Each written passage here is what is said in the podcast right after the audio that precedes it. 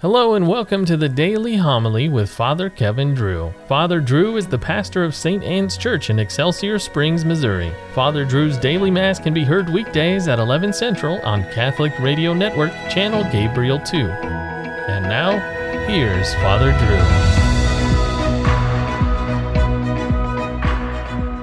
Drew. A reading from the Acts of the Apostles. Wishing to determine the truth about why Paul was being accused by the Jews, the commander freed him and ordered the chief priest and the whole Sanhedrin to convene. Then he brought Paul down and made him stand before them. Paul was aware that some were Sadducees and some Pharisees, so he called out before the Sanhedrin, My brothers, I am a Pharisee, the son of Pharisees. I am on trial for hope in the resurrection of the dead. When he said this, a dispute broke out between the Pharisees and the Sadducees, and the group became divided. For the Sadducees say that there is no resurrection, or angels, or spirits, while the Pharisees acknowledge all three. A great uproar occurred, and some scribes belonging to the Pharisee party stood up and sharply argued, We find nothing wrong with this man. Suppose a spirit or an angel has spoken to him. The dispute was so serious that the commander, afraid that Paul would be torn to pieces by them, ordered his troops to go down and rescue Paul from their midst and to take him into the compound. The following night the Lord stood by him and said, Take courage, for just as you have borne witness to my cause in Jerusalem, so you must also bear witness in Rome. The word of the Lord. Keep me safe, O God, you are my hope. Keep me, O God, for in you I take refuge. I say to the Lord, My Lord are you, O Lord, my allotted portion and my cup. You it is who hold fast my lot. I bless the Lord who counsels me. Even in the night, my heart exhorts me. I set the Lord ever before me. With him at my right hand, I shall not be disturbed.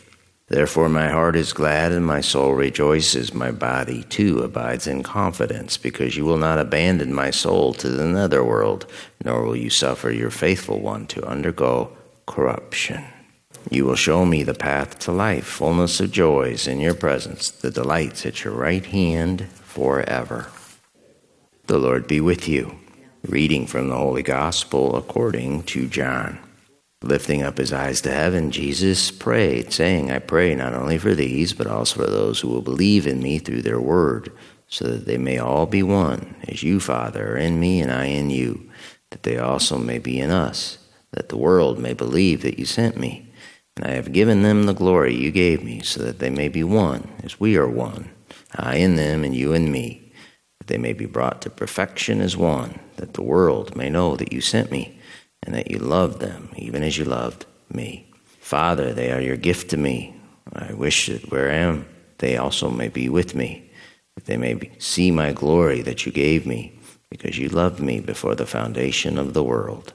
Righteous Father, the world also does not know you, but I know you, and they know that you sent me. I made known to them your name, and I will make it known, that the love with which you loved me may be in them, and I in them. The Gospel of the Lord. There are 28 chapters in the Acts of the Apostles. Luke wrote that Paul was in Rome for two years, confined to house arrest, accepting visitors, and that, quote, he preached with all boldness and unhindered. That's the end of the 28 chapters of the Acts of the Apostles. It's not much of an ending, is it? Luke was a good writer, so one would figure he would close out the story a little better than that. The ending has led some scholars to believe that Luke was not able to finish the Acts of the Apostles. Perhaps he was even martyred around the same time as Paul during the persecution of Nero. Rome burned in 64 AD. The fire probably started at the order of Nero himself in a false flag operation. Nero blamed the Christians and ignited a persecution against them. Before Paul went to Rome, he went back to Jerusalem one last time.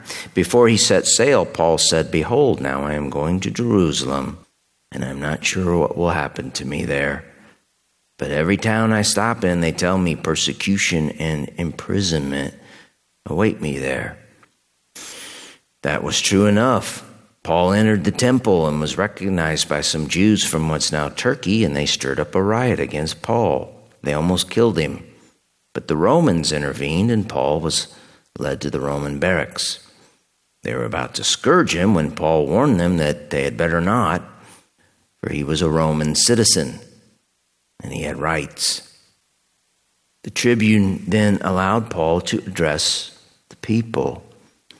Paul stated that he used to arrest Christians and have them killed, but now he had come to the truth.